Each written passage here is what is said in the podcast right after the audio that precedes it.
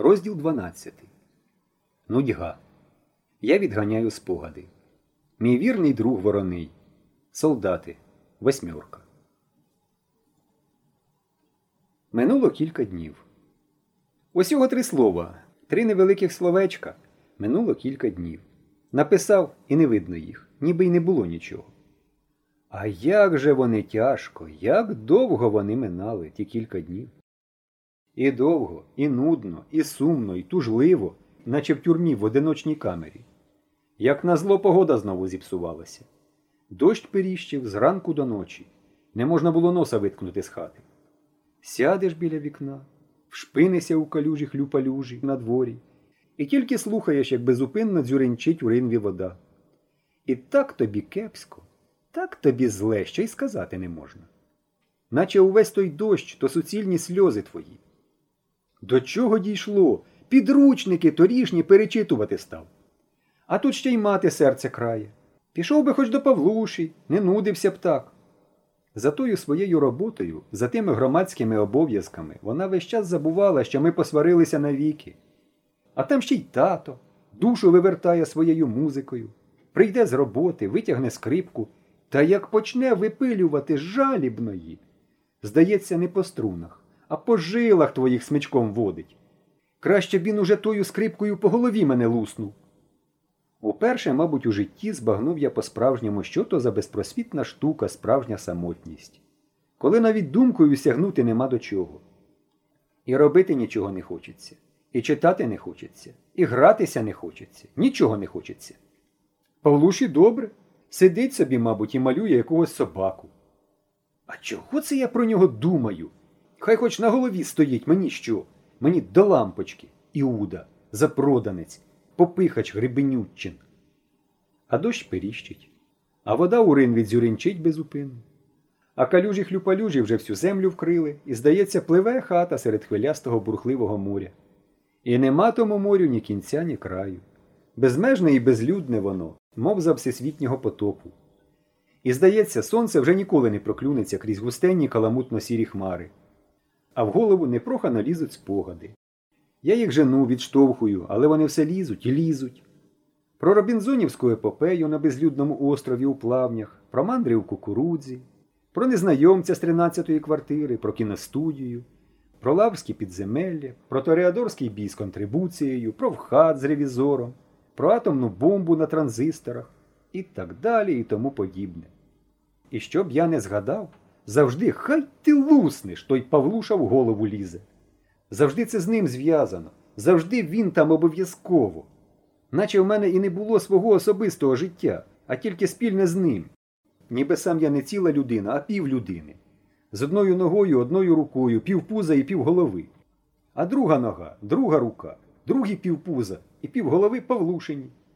Отже ж їй Богу. Я вже себе навіть по лобі кулаком пив, щоб вибити ті спогади, але марно. Це, мабуть, від того, що я весь час сижу на місці, без дії. Нарешті вирішив я.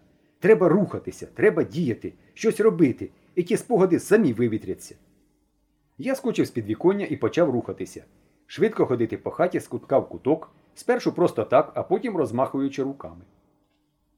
Дід Варава, який куняв на печі, розплющив одне око і спокійно спитав Сверблячка напала чи вкусило щось? Зарядку роблю, збрехав я. Не пояснювати, що то я спогади з голови таким чином виганяю. І все-таки ці кілька днів минули. Якось, прокинувшись уранці, я побачив, що дощу вже нема і сяє сонечко. Мені трохи полегшало. Я вивів на двір велосипеда, защепнув на правій нозі холошу дерев'яною прищіпкою для білизни. Я завжди так роблю, щоб холоша під ланцюг і зубчики передачі не заскакувала. Сів і поїхав. Чисте сонце купалося у брудних калюжах і робило їх чистими. Я з розгону врізався в калюжі, і вони розліталися в різнобіч сонячними бризками. Виїхав за село і поїхав польовою дорогою. Вітер свистів у вухах якоїсь веселої пісні без слів. А потім зненацька з'явилися слова. То вже був не вітер, то назустріч мені йшли солдати, ішли дружно співаючи бадьорої похідної пісні.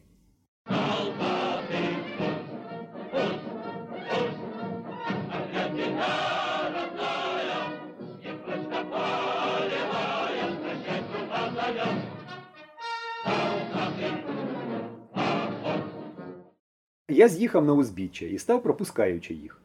Вони всі були дуже молоді, ці солдати. Більшість з них, мабуть, ще й не голилися. І вони так весело і дружно співали, що мені стало заздрісно. Добре, мабуть, бути солдатом і відчувати себе в такому гурті. Іти отак полем і співати. Солдатів і військових ми бачили часто. Кілометрів за п'ять від нас за Дідівщиною у лісі були військові табори, а далі в степу артилерійський полігон. І вже з ріка, то й більше, в центрі села біля сільмагу на стовпі під репродуктором висіла дошка з об'явою. Внимание! На полигоне постоянно днем и ночью производятся стрельбы. Красный флаг на вышках на полигоне – стрельба. Выпас скота, сбор грибов и ягод в районе полигона только с разрешения начальника полігона. І хоч гупало на тому полігоні далеко не щодня і не щоночі, випасати худобу і збирати гриби та ягоди ніхто туди не потикався, навіть з дозволу начальника. Тільки ми, хлоп'ята, кілька разів ходили туди шукати порох, гільзи та інші боєприпаси. Та й то більше на слабо, як хтось зачепить. От слабо тобі! І без особливих результатів. Солдати через наше село їздили весь час на всяких машинах, на мотоциклах, на бронетранспортерах, на гримотючих здоровенницьких тягачах. Для них спеціально були одведені ґрунтові дороги поза селом. А в суботу солдати приходили до нас у клуб на танці, і ми любили товктися біля них і слухати, як вони жартують. Особливо подобався нам невисокий, але весь якийсь ловкенький солдат із Рязані на ім'я Митя Іванов, рудий і керпатий. Він невтомно кепкував із свого друга, удвічі за нього вищого, вайлуватого здоровання Всеволода Підгайка.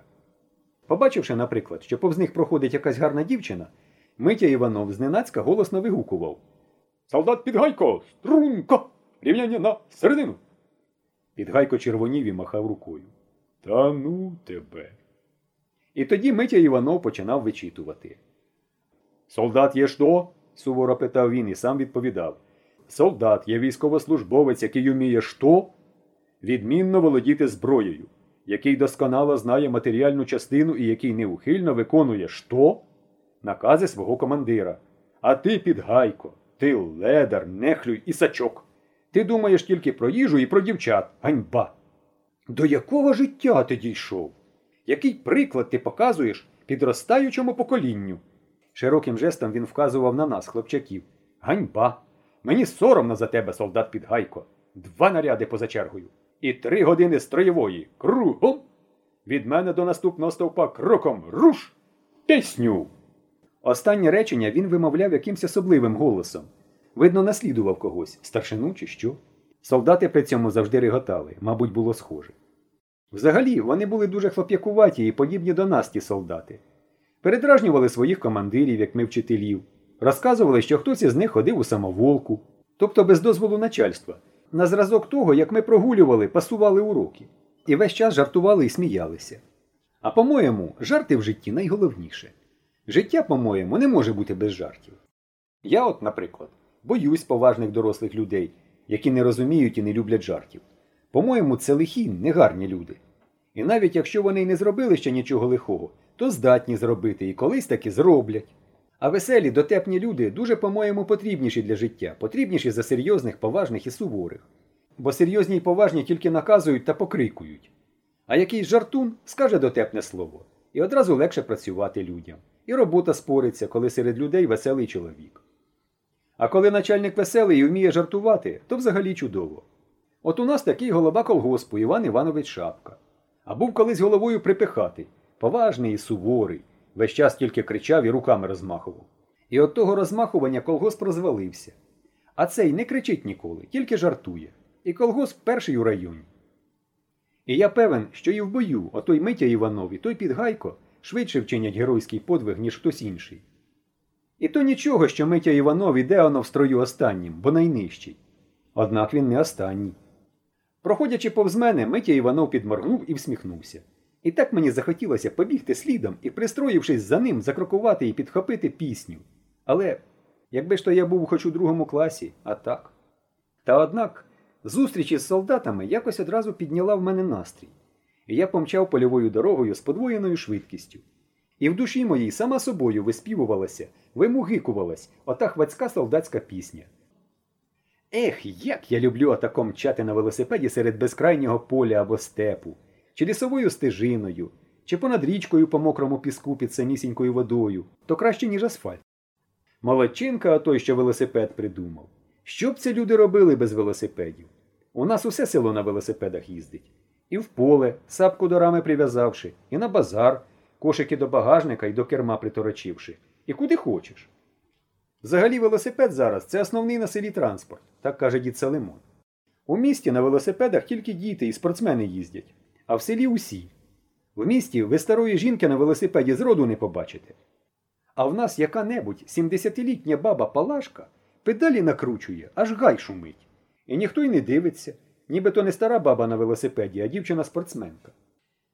Я люблю своє вело, як колись, мабуть, козак-запорожець коня любив.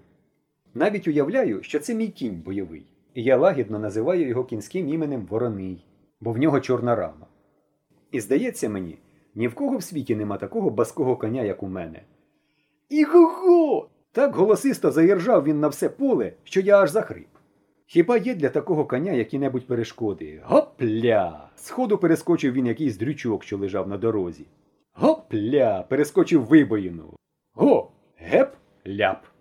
Перескочив я кермо велосипеда, пролетів кілька метрів у повітрі і з усього розмаху гепнувся пикою у рідке багно. А що? Тьфу! Тьфу! Тьфу! То була не просто калюжа, як мені здалося. То був рівчак, ущерд залитий водою. Мій вороний лежав на боці, якось трагічно, неприродно задравши вгору переднє колесо. Я підійшов до нього, і зойк розпачу й горя вирвався з моїх грудей. Переднє колесо було скручене у таку страшну спіраль. Восьмерка. Такої жахливої восьмерки я ще ніколи не бачив. А до села кілометрів зо два. От халепа. І чого я такий нещасливий? Завжди так. Тільки мені трохи легше стане, тільки настрій покращає, тільки здається, що життя усміхається мені знову, як доля одразу лясь по пиці. І я в калюжі. Ех, підвів я свого вороного, обняв за кермо і пошкутильгав до села, тягнучи за собою. Як просто так ідеш, то рідко кого й зустрінеш, а як не хочеш нікого зустріти, то на кожному кроці. Ай-яй-яй, що ж це ти і зділав? Ого-го, оце восьмерка. Ай-яй-яй. А я вже біля самої хати на Павлушу наткнувся. Він саме виходив з своєї хвіртки. Побачивши мене, Павлуша не зміг втриматися від здивованої усмішки. Я з пересердя тільки плюнув у його бік. І тут же, як назло, спіткнувся. Павлуша засміявся. Дурень. крикнув я, нервово сіпаючи велосипеда, що застряв у хвіртці. Він не відповів. Одвернувся і пішов собі вулицею. Дід глянув на понівечене колесо і спокійно спитав Що, трактора на таран брав, га?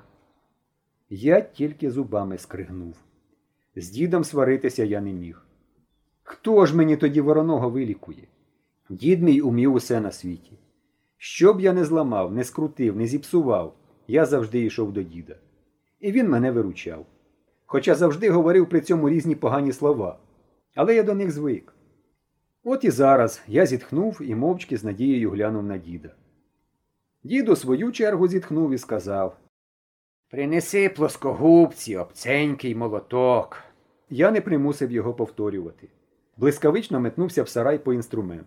І дід одразу взявся до діла. Варвар. Дід любив перекручувати слова. Тільки й знаєш золоті верби вирощувати. Вредитель, колорадський жук. Не на велосипеді тобі, а на корові їздити. Багамот. Отак колесо і скрутить. Та це ж треба уміти. Десять злодіїв будуть спеціально крутить і так не скрутять. Коли б тебе так поперекручувало, щоб знав, як їздити, уголовник. Я мовчки слухав і тільки раз у раз зітхав, показуючи своє каяття. Дід любив, щоб я каявся. Коли я каявся, він робив для мене все на світі. Провозився дід аж до пізнього вечора. Але колесо стало як новеньке, ніби тільки що з магазину. У діда мого золоті руки. Якби мені такі руки. Мої тільки шкоду робити вміють. Ех.